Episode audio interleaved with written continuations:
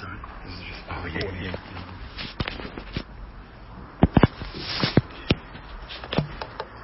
How do you raise this, James?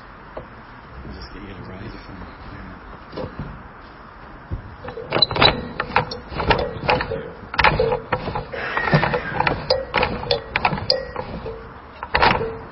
feel like I'm on a stage. Thank you. Good morning, everybody. Today we're in the um, third part of our um, three-week mini-series um, of, of the church, about the church, the life of the church, the birth of the church, the life of the church, and the mission of the church. And today we're going to be speaking about the mission of the church. And that, the, the real fundamental question is, well, what, what actually is God's mission for the church? What is God's mission for the church? What are we to do as a body of, of followers, as, as disciples of Jesus Christ? What are we here for to do? And we're looking at mission in the sense of being followers, being followers and, and going out into the world, what we're sent out into the world to accomplish.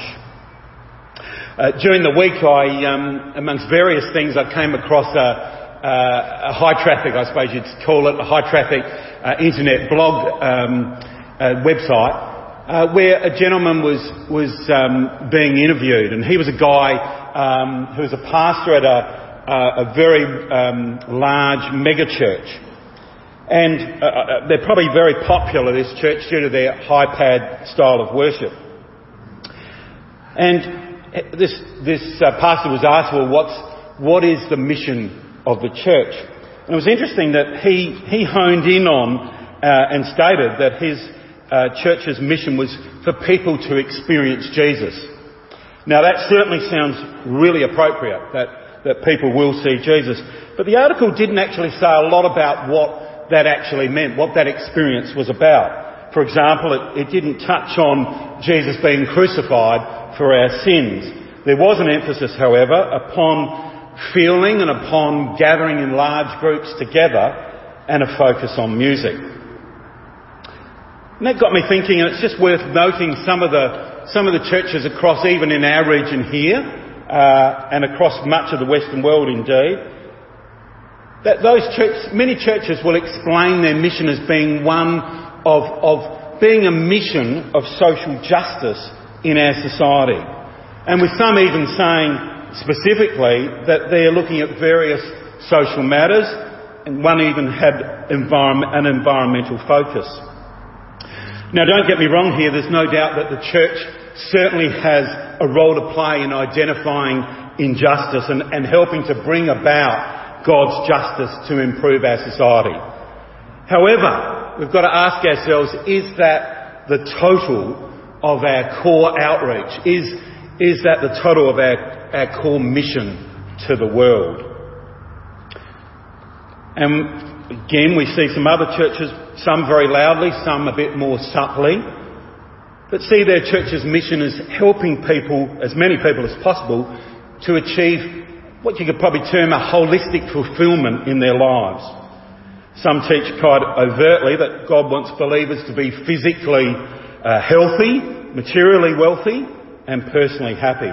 But is this God's mission to be proclaimed in our world? Well, let's look at the scriptures and let's open up what uh, was read today about what the Bible teaches about the mission that believes in Jesus, what his church are to do. And, and be honest while we're thinking through this, really be honest with yourself and think through what do you actually think that the church is called to do in our society. Moreover, what do, what do you see as your role in the calling of the church? Because if you really think that through, how you answer that question just has an, an enormous impact on your life. Indeed, it ultimately affects everything in your life. It impacts your priorities, your thoughts, your actions, your prayers, your time, how you use your time, what you talk about with people, what you think the church is about, and indeed how you contribute to your church, how you allocate your time and spend your money. Well, to answer these questions, that, that question, what, what is the church called to do? What is our mission? Let's go right back to essentials, right back to basics. First, why do we exist? Why did God create us as human beings? Why are we, why are we here? Literally, why are we here? Why am I here? Why are you here? Why are we here? It's a fundamental question, isn't it? And the answers contained through Scripture, the answer to that question is, is through Scripture. An example would be in Isaiah 43 that highlights that we exist for God's glory. Now that's completely obviously contrary to what the, the world is constantly bombarding us with, isn't it? Life, contrary to the world, is not all about us, but it's all about God. It's all about God and His glory. Isaiah 43 7 puts it so beautifully, God says, Everyone who is called by my name, whom I have created for my glory, I have formed him. Yes, I have made him. And indeed, even a little bit further on in that chapter of Isaiah, we see that our sins are forgiven. Yes, we are, we are forgiven and, and, and reconciled to God if we put our trust and faith in Him. And it's all for His, that is God's own sake. That is for the glory of God. The Westminster Catechism puts it so, so succinctly. What is the chief end of man? To glorify God and to enjoy Him forever. And we, we glorify God in our, in our worship of God, and that includes also the lives we live. And, and we know that Jesus said we are to love God and to love others. Jesus made that very clear in the scriptures. We are made to worship God for His glory. And it's interesting, just, just to take a few moments now to highlight some of the prominent, prominent examples of worship in the, in the scriptures, and particularly in Revelation. If you just think, many of you will be familiar, but you think about that, the scene in Revelation 4, where God is worshipped by the living creatures. Uh, and they are saying in verse 8, Holy, holy, holy, Lord God Almighty, who was and is and is to come. So God is being worshipped there for His holiness, His greatness, His eternal nature. And God is also worshipped as the creator and sustainer. Verse 11 of that same chapter says, You are worthy, O Lord, to receive glory and honour and power, for you created all things, and by your will they exist and were created. And crucially, just in the next chapter on in Revelation, Revelation 5 verse 9, just want to read that too, where crucially Jesus the Lamb is worshipped. They, are praising uh, the Lamb by saying, You are worthy to take the scroll and to open its seals, for you were slain and have redeemed us to, uh, to God by your blood out of every tribe and tongue and people and nation and have made us kings and priests to our God, and we shall reign on the earth. So, we are to be worshippers, to glorify God. We are to be worshippers. And we worship Him for who He is, as we said, the eternal one, the holy one, the creator and the sustainer, and for what He has done. And that's obviously salvation through Jesus Christ's blood which redeems us, that brings us in relationship with God. And understand more about our core mission, what, what the church is to do, our going out into the world as a church. We need to understand why Jesus came here to earth. Remembering that Jesus is the head of the church, as um, James talked about in, in week one, and that Jesus has all authority. But why did, why did Jesus Christ come to earth? What was his purpose? What was the mission of Jesus Christ? Jesus Christ being fully God, fully, fully man, coming here. Well, Jesus himself gives us the answers to that question. Jesus certainly knew very clearly what his mission was all about. John 3.16 obviously is very well known and explains uh, the core, uh, and, and, verses 17 and 18 are also really, really critical actually, and often aren't read out. So I'm just going to read that because it gives the basis of, of Jesus' mission. For God so loved the world, of course, that he gave his only begotten Son, that whoever believes in him should not perish, but have everlasting life. For God did not send his Son into the world to condemn the world, but that the world through him might be saved.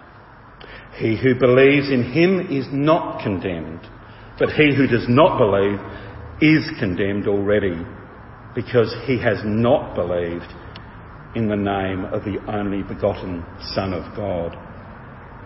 So it's pretty clear from these words what Jesus' mission was about. In love that he came to save, to rescue, and to give, to give eternal life.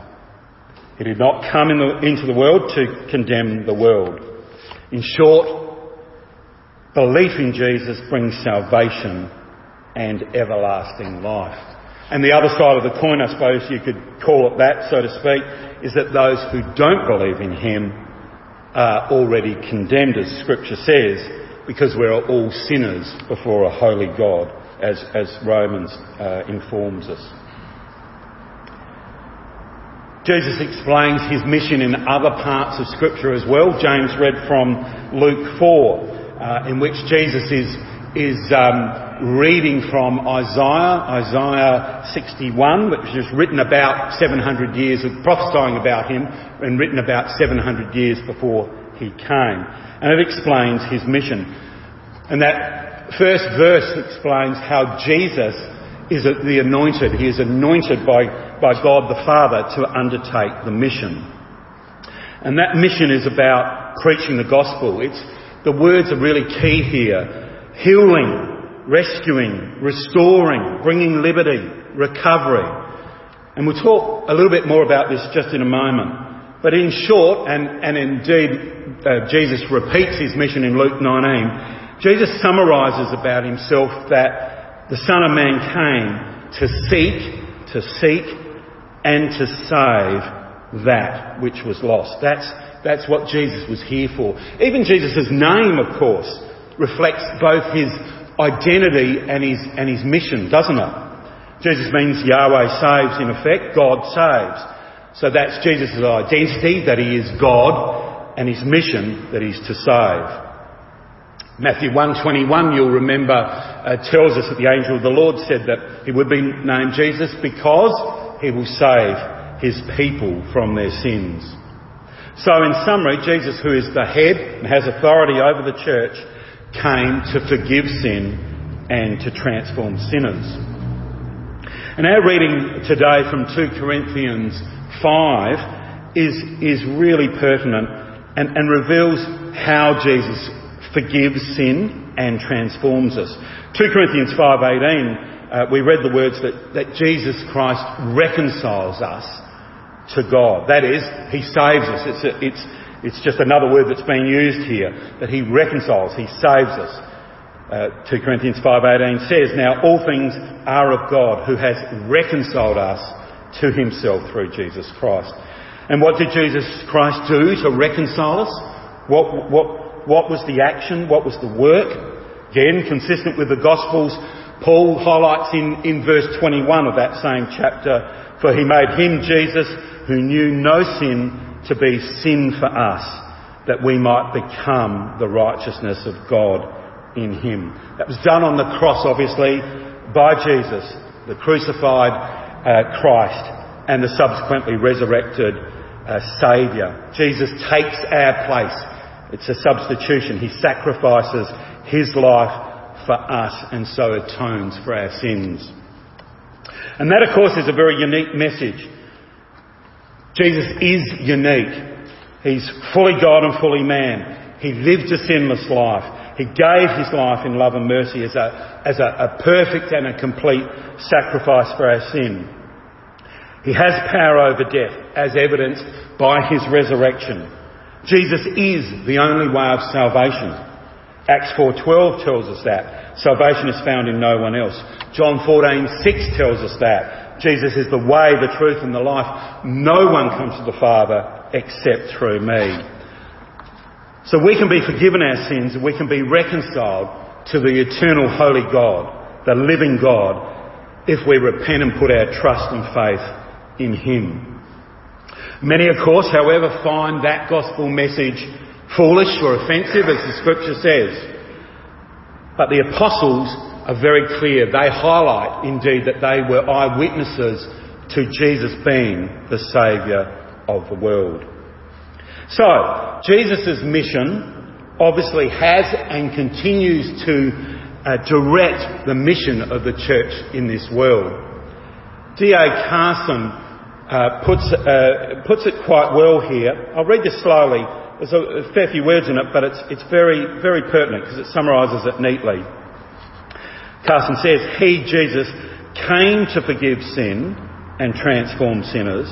He founded his church as the ongoing display of his covenant people and the agent to proclaim truth and manifest his power.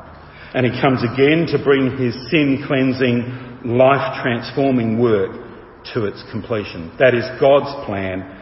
That is the mission of Jesus. So again, as, as, as we, uh, James highlighted in the first week of, uh, of this little mini series, God founded the church. Uh, John, uh, Jesus, sorry, as we, as we read in Ephesians 1, has, has that authority, has authority, is the head of the church.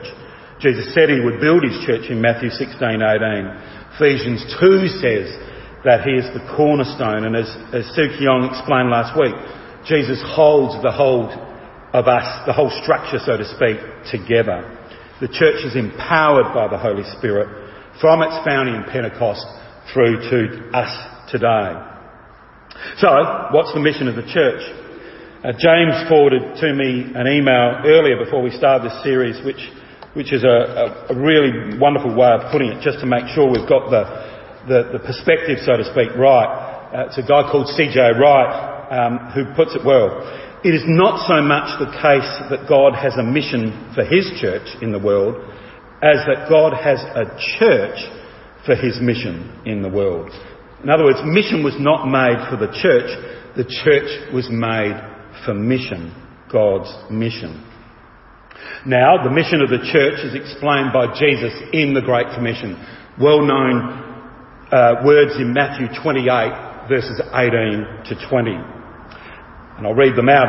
And Jesus came and spoke to them saying, all authority, note that again, all authority, Jesus is, has the authority over the church and Jesus is saying, all authority has been given to me in heaven and on earth. Go therefore and make disciples of all nations, baptizing them in the name of the Father and of the Son and of the Holy Spirit, teaching them to observe all things that I have commanded you. And lo, I am with you always, even to the end of the age. That's God's mission for the church. It is to go. Remember, we said that Jesus' mission was to seek out uh, the lost, to go out, to seek the lost, to outreach the world. It's proclaiming the gospel that Jesus forgives sins and transforms us for His glory. That's what we're to get involved in. In our reading at 2 Corinthians 5 verse 18, Paul says that as Christ has reconciled us to God, he has given us the ministry of reconciliation, which specifically in verse 19 is the word of reconciliation. That is, we are to proclaim the gospel and that Jesus reconciles us sinners to God. Okay, so we hear that, and hopefully we understand that, but how does that actually impact you and me? Indeed, us corporately. Well, let's go through some practical things. First, who participates in the mission? Let's, let's just get right back to, you know, ask ourselves, as believers in Jesus Christ, do I, do you, do we actively function in the Great Commission? Do we actively function in the Great Commission? Do we actually seek to make disciples? Indeed, do we love others enough? Do we really love others to do that? Are we undertaking, as, as we read today, the ministry, that, that word of reconciliation? Are we, are we sharing the gospel, proclaiming the gospel? In our reading in 2 Corinthians 5 verse 20, Paul reinforces, in effect, the Great Commission of Jesus that we are to be ambassadors for Christ.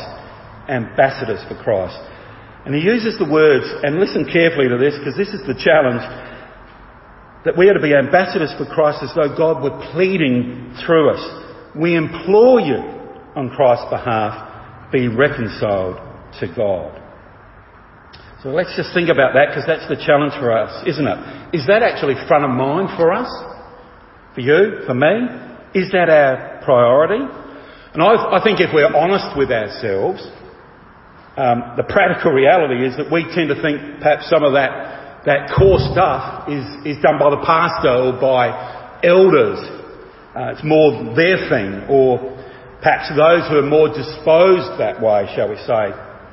Uh, we, if, I think if we're honest with ourselves, we even perhaps try to excuse ourselves even for saying that we don't perhaps have the um, personality for it, or that it wasn't, you know, really done in our family setting or our culture. Um, we sometimes justify ourselves because we undertake service in other areas of the church. Or we might say we're too young, or we're at that stage of life where we're just so super busy, we'll get to it later. Or indeed that we're too old to do it. But the thing is, Jesus commands us. He commands all his disciples to go. And that means we undertake the message, we represent Jesus, we're ambassadors because we are saved, because we are part of His church. So none of those other reasons come into play. They don't, they don't hold up, so to speak. There's no excuses, there's no exemptions. It's what we're all to do. Because like I said at the start, if we're, if we're compelled by that, we really seek to undertake Jesus' mission, then it does change everything, doesn't it? It really does change everything. Again, just to repeat, it changes about how we go about our day. It changes what we pray for. People ask, what can you pray for? There is just so much need, and we're going to talk about that in a moment. There is just so much to pray for. You know, it's amazing. If we have that as our mission, it's how we view people. That changes. It's what we say. That changes what we prioritise, how we spend our time, what we do, our money, what captures our attention, how we actually approach coming to church, and indeed the way we participate even in the life of the church. Where do we go? To whom? Well, Jesus tells us the answer of this that James read in, in Luke 4. We go to the poor. We go to the brokenhearted. We go to the captives. We go to the blind. We go to the oppressed. The most loving thing we can do is to proclaim the message of salvation through Jesus Christ. And that we can undertake that, that great commission to deliver that word of reconciliation. That Jesus recovers our sight from the blindness of unbelief. That Jesus sets us free from the evil one. That Jesus deals with the problem of sin. That he sets us free that He gives us life. And, and we know from our own lives, don't we, and, and certainly from the world around us, that the world is a broken place. It's a really broken place. People are really, really struggling. And it's not just COVID times, that's probably exacerbated perhaps some of the struggles, but people are really struggling. Many in our society are obviously a long way from God, far from God. And as a society, we, we're, we're seeing the, the, the deleterious effects of that, aren't we? We're seeing it every day. People are stressed out, confused, hurting. So many are struggling. Identity, struggling with identity, for example, uh, meaning, meaning and purpose in life, uh, into addictions uh, without hope. You can see that all around you. Surveys um, continually reveal that. It's quite extraordinary how survey after survey and, and, and the health statistics as well actually reveal how many people are basically living without hope. So there's so much need around us, and, and the brutal reality of that is uh, it's, it's, it's, it is literally all around us. It's in our, uh, and the needs are in our families, our friends, our workmates, our social contacts, our neighbours, people in our circle of contacts. But God commands us to go and give the message of reconciliation, to give hope to those who are hurting and brokenhearted. And we do that in love. When do we undertake the mission? When are we to be ambassadors? Well, the short answer to that is, is really simple, all the time. 2 Corinthians 5 in our reading, verse 15, it is written that those who live should no longer should live no longer for themselves, but for him who died for them and rose again. So if Jesus died and rose for us, it's only fitting that we obviously live for him. Jesus gives us new life, not to live for ourselves, but to live for him. So how do we do it? How do we do it? By God's grace and power. We do it through His strength. 2 Corinthians 5:17 in our reading says, Therefore, if anyone is in Christ, he is a new creature, creation. Old things have passed away. Behold, all things have become new. Jesus, He changes those who come to Him by faith, who are in Him, in Christ. But incredibly, the saved are more than forgiven. We are changed, we're regenerated into a new creation to live for Him. And living as that new creation is something that God is working in us for those who put their trust and faith in Him. Remember, we are ambassadors. We, we, we are to represent Jesus. He gives us the words. He works in our lives. The Holy Spirit empowers us. So pray. Think about it when you pray. Do you pray for opportunities? Regularly pray for opportunities. Do you pray for ways to connect with people and those people who need Jesus? Do you pray for ongoing regeneration and maturity of yourself, myself? Do you pray for your development as being an ambassador for God? Do we pray?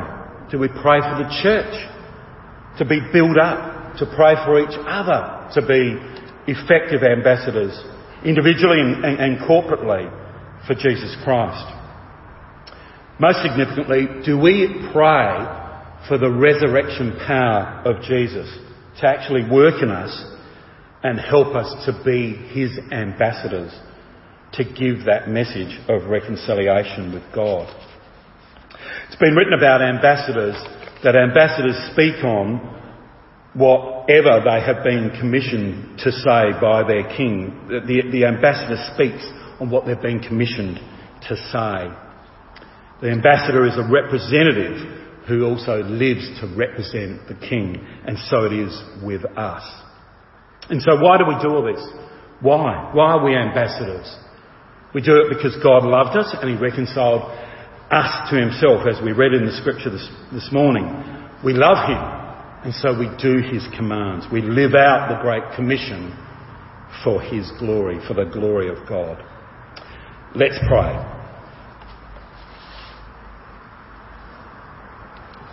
Dear Father God, we do um, thank you uh, that you have saved us, that you have redeemed us, uh, that you bring us into your church.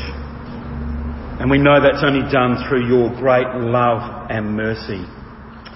Lord, help us, um, we pray, uh, as, as we've looked at today, uh, that, that we, uh, individually and corporately, we will be your ambassadors to undertake your mission, that we will be reconcilers, proclaiming the gospel of Jesus Christ, proclaiming his death and resurrection for our sins wherever we may go. Lord, as we, as we were thinking about we live in a broken world, that's the, the blunt reality, and we know people need you. We all need you.